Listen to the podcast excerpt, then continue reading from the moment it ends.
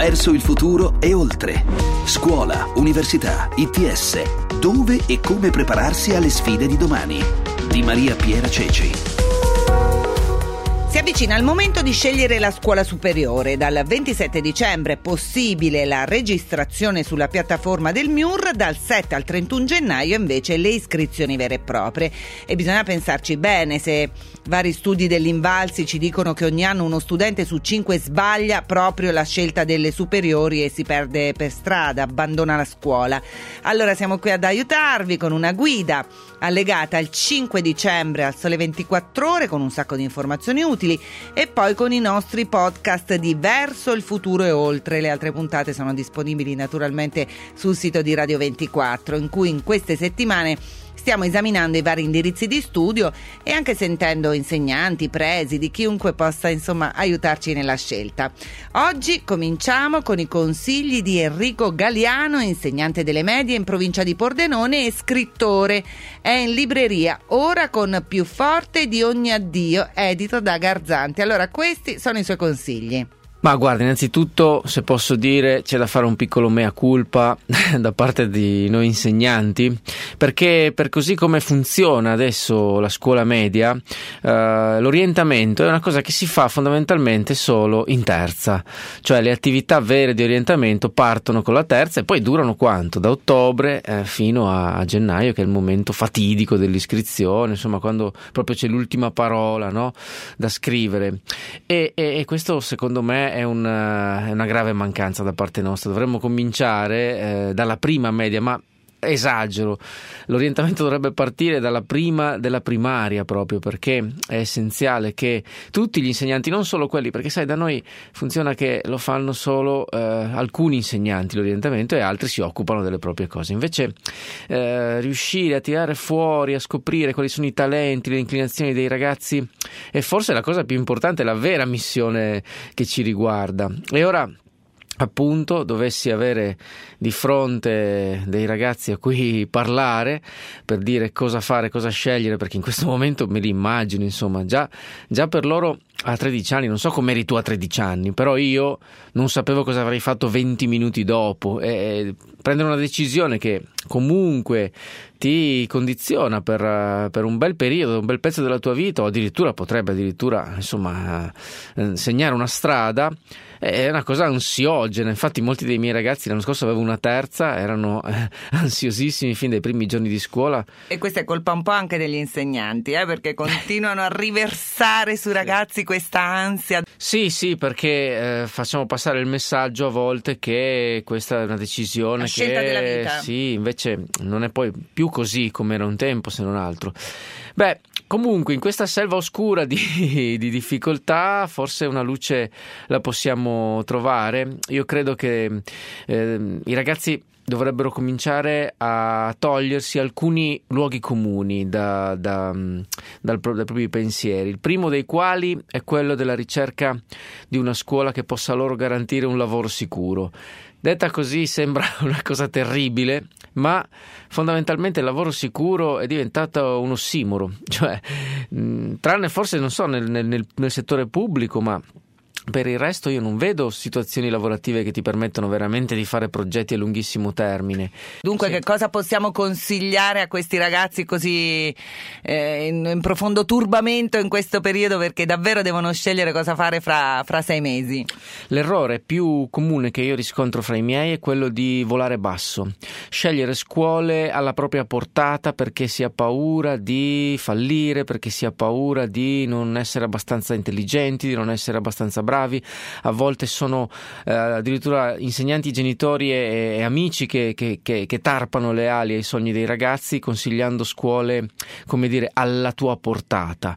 Invece il mio consiglio è l'esatto contrario, il mio consiglio è quello di osare, di provare a, a, a volare il più alto possibile perché è questo il momento in cui bisogna farlo.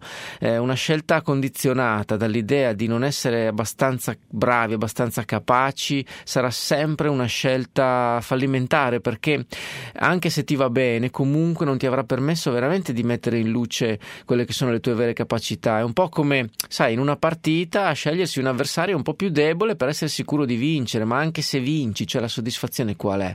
La vera vittoria invece è proprio nell'osare, nel puntare alla, alla ricerca di un sogno uh, difficile e, e, e, questa è la parola forse che spaventa più di tutti, la parola difficile, troppo difficile per te, no?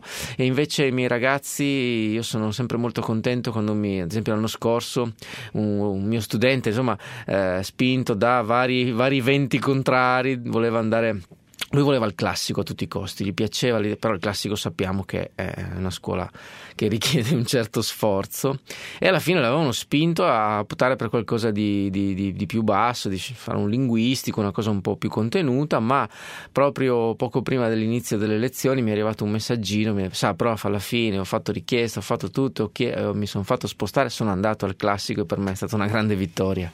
Galeano, nella sua carriera di insegnante avrà incontrato anche tantissimi genitori genitori, una brutta razza, soprattutto devo dire in questo periodo, appunto nel periodo della scelta delle superiori, perché caricano questa cosa di particolare ansia, trascinano questi ragazzini da un open day forse in maniera eccessiva. Allora, anche a questi genitori che cosa possiamo dire? Magari di consigliare sì, aiutare, supportare, ma mettersi un pochino di lato e eh, cominciare a far scegliere anche loro, forse è la prima scelta grande no, della loro vita. Comincio col dire che mh, la cosa insomma, dei genitori brutta razza è, può essere vera per una minoranza, secondo me. Molti dei miei colleghi, o spesso sento in televisione così lamentarsi delle ingerenze dei genitori. Sicuramente quando succedono non sono fatti piacevoli, non, non, non portano mai niente di buono, ma non sono quelli, diciamo, quelli che per me rappresentano il vero problema. Il vero problema sono i genitori che non ci sono, sono quelli che non vengono ai ricevimenti, sono quelli di cui io non vedo neanche mai la faccia in tre anni di scuole medie. È lì che c'è il pericolo più grande perché sai, dopo quasi fosse sistematico i ragazzi che nelle classi hanno più difficoltà magari a livello di comportamento o di didattica o anche entrambe, sono sempre figli di quei genitori che tu non, non, non conosci mai in tre anni. Ecco, quindi eh, qui bisogna trovare la, la, la, la pratica del giusto mezzo. È vero che bisogna fare un passettino di lato, ma è anche vero che il ragazzo ha bisogno che qualcuno riconosca chi è. Eh, non che lo indirizzi, ma che gli mm, evidenzi i suoi lati positivi, che rinforzi. Io ho avuto la fortuna di avere come insegnante quando andavo all'Università di Venezia Umberto Galimberti e lui sostiene, sosteneva che l'identità si costruisce con il riconoscimento degli altri, soprattutto dei grandi, quando siamo piccoli, quindi degli adulti, genitori e gli insegnanti. Se noi eh, ci ricordiamo il più spesso possibile di dirlo ai ragazzi, le cose in cui riescono bene, le cose in cui hanno, dimostrano di avere una, un particolare sguardo, un particolare talento, per i ragazzi sarà molto più facile capire chi sono.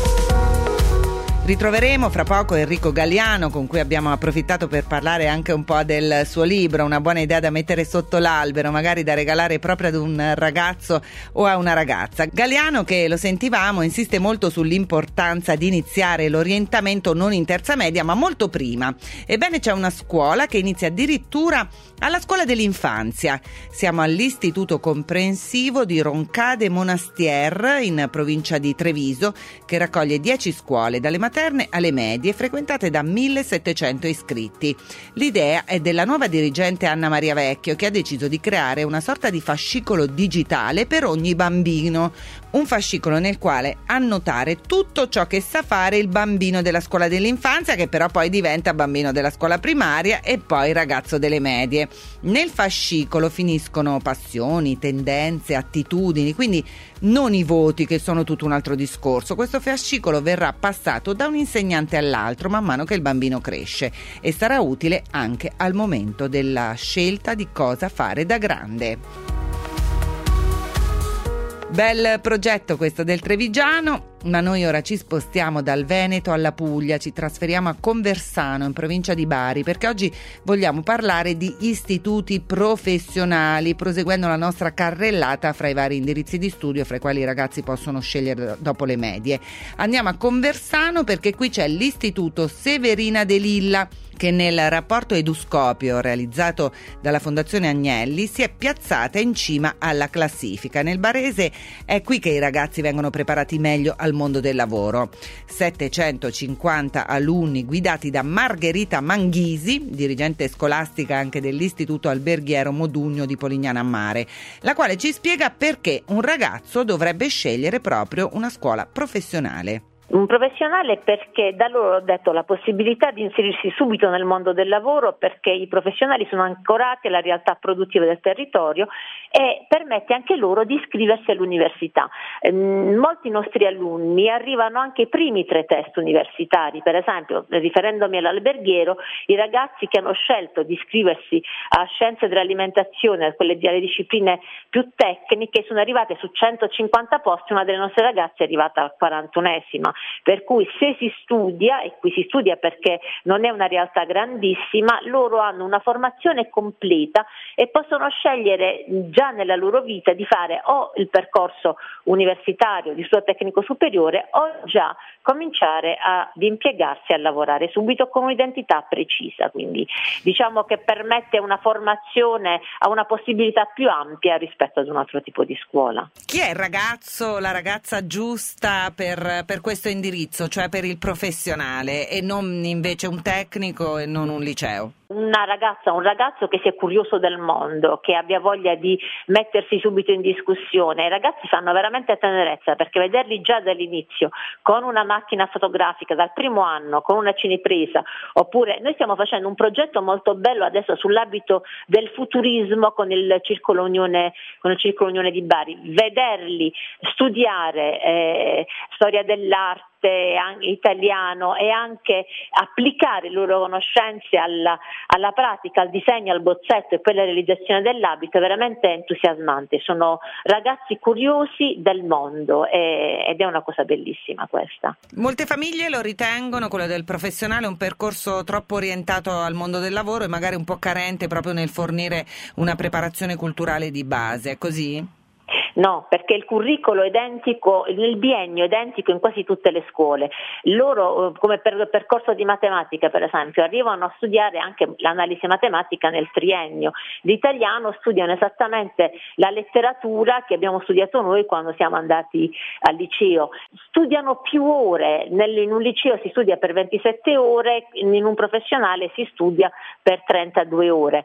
Se i ragazzi sono motivati, i ragazzi studiano e il percorso percorso è un percorso completo, tant'è, come dicevo prima, che i nostri ragazzi non hanno difficoltà a superare i test universitari. Molti ragazzi, i nostri ragazzi hanno preso 100 e 100 in lode e quindi questo vuol dire che il percorso è stato un bel percorso universitario. Poi considerate che noi partecipiamo ai festival letterari, ai festival culturali che sono presenti sul territorio, quindi i nostri ragazzi leggono. Abbiamo fatto un incontro con Stefano Iaccarino che è un giornalista del eh, Corriere Corriere che scrive di enogastronomia e un ragazzo durante l'intervento si è alzato e ha detto non si dica che noi dell'alberghiero, noi del professionale non leggiamo, perché noi leggiamo. Quindi qui i ragazzi leggono, studiano, la formazione è una formazione completa. Certo 32 ore la settimana sono impegnative. Che cos'è che ha reso così speciale questa, questa scuola? la possibilità di usufruire di laboratori all'avanguardia, di, fare, di unire al curricolo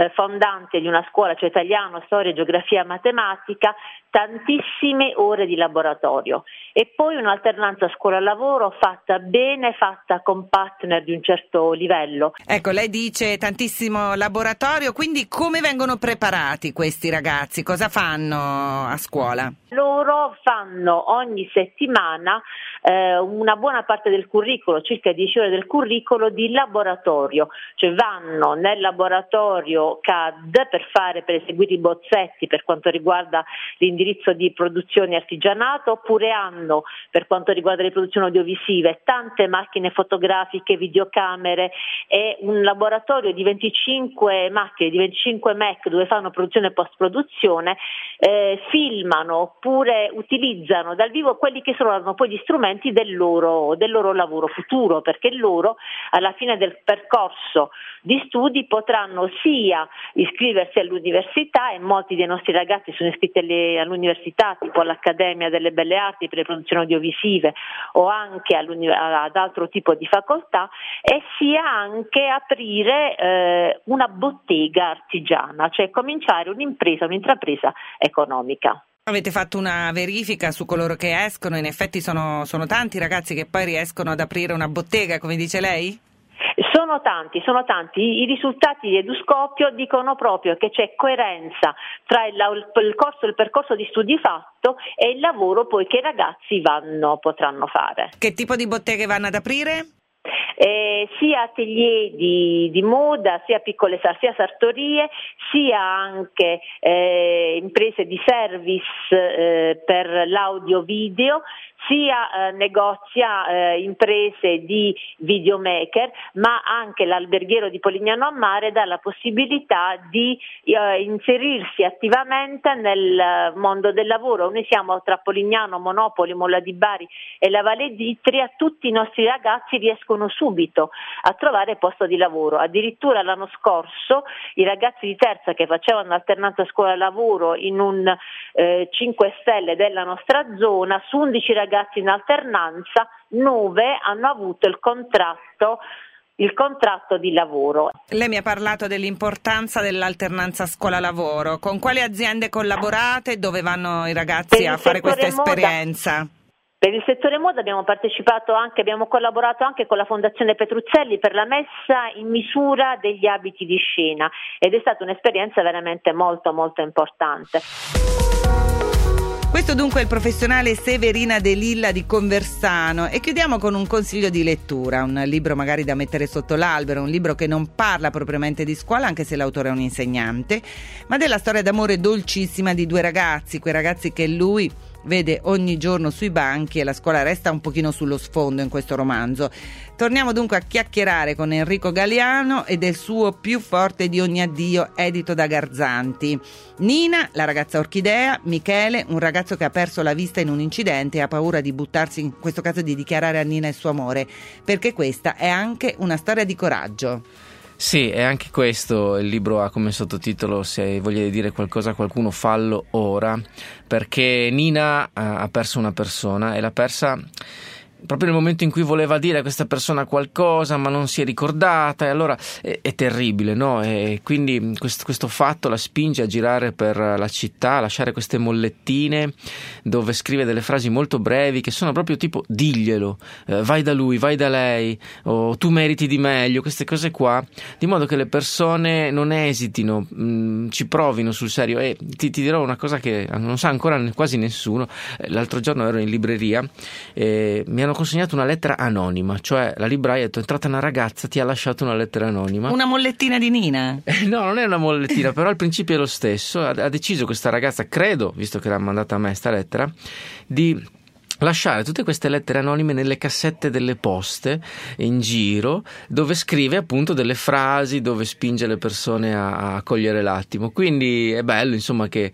l'idea delle mollette di Nina si sia diffusa anche se in una forma diversa. Certo. e potreste voi trovarvi una lettera anonima di qualcuno. Io non vedo l'ora. Del resto Gramellini ti ha definito un prof all'attimo fuggente quindi carpe diem quindi non perdere l'attimo che davvero potrebbe eh, non ripresentarsi più dei ragazzi che spesso vengono descritti come rimbambiti, come sempre attratti, sempre sui social, incapaci di comunicare. Invece Nina e Michele hanno un sacco di modi per comunicare, c'è la musica, ci sono gli odori, no? i profumi. Quindi insomma questi ragazzi non sono davvero così rimbambiti oppure tu sei troppo lusinghiero nei loro confronti? No, non si tratta di essere lusinghieri, si tratta di adottare la logica inversa di quella degli antichi greci. Ti ricordi che i greci chiamavano bar barbari, tutti quelli che non erano greci perché secondo loro balbettavano, barbar è una parola onomatopeica che significa quello, quello che balbetta, no? Ecco, noi combiniamo spesso lo stesso guaio, noi non capiamo quello che i ragazzi ci dicono e pensiamo che dicano cose senza senso, superficiali, noi non, non riusciamo a intendere la loro lingua, allora per noi sono i barbari. Quello che cerco di fare io non è essere troppo lusinghiero, è provare a parlare con loro, provare a vedere cosa salta fuori, a imparare qualche parola barbara e vedere che in fin dei conti, in mezzo anche a tante cose spiacevoli, questo libro se ne raccontano, anche Nina eh, a un certo punto eh, ci mostra una faccia che noi non vorremmo vedere degli adolescenti, però in mezzo a tutte queste cose che ci sembrano negative scopriamo che invece i ragazzi hanno anche tanta paura, hanno anche tanto bisogno di noi, hanno tanto bisogno di, di, di farsi ascoltare e di, e di, scrivere la loro parola barbara sul mondo. La scuola c'è pochissimo eh, in questo libro, nel senso che c'è il compagno di classe, eh, c'è Michele che deve fare la maturità ma ha la testa su tutt'altro, eh, c'è un professore strambo ma che poi in realtà tanto strambo non è dà anche consigli giusti. C'è poca scuola però, no? Mi sarei aspettato più scuola da un insegnante scrittore. Eh dai, così ho, ho fatto qualcosa di inaspettato. No, beh, in un momento come, come quello, cioè mm, quello che voglio dire è che quando mi sono ricordato io, quando avevo l'esatta età di Michele, magari cominciavo a avere le prime botte in amore, effettivamente a scuola ci vai, fai il tuo dovere, tutto quanto, ma non è che occupa proprio tutti i tuoi pensieri, tutto il tuo, il tuo mondo. Quindi questa cosa dipende anche dal, dal come ho cercato di rappresentare que- quella fase delicata del, del primo grande amore che quando arriva cioè non c'è spazio per altro fondamentalmente. Tutti gli altri podcast Diverso il futuro e oltre li trovate sul sito di Radio 24, questo mese tutti dedicati alla scelta delle superiori, così come vi ricordiamo la guida del sole 24 ore in allegato con il giornale il 5 dicembre. Un saluto da Maria Piera Ceci.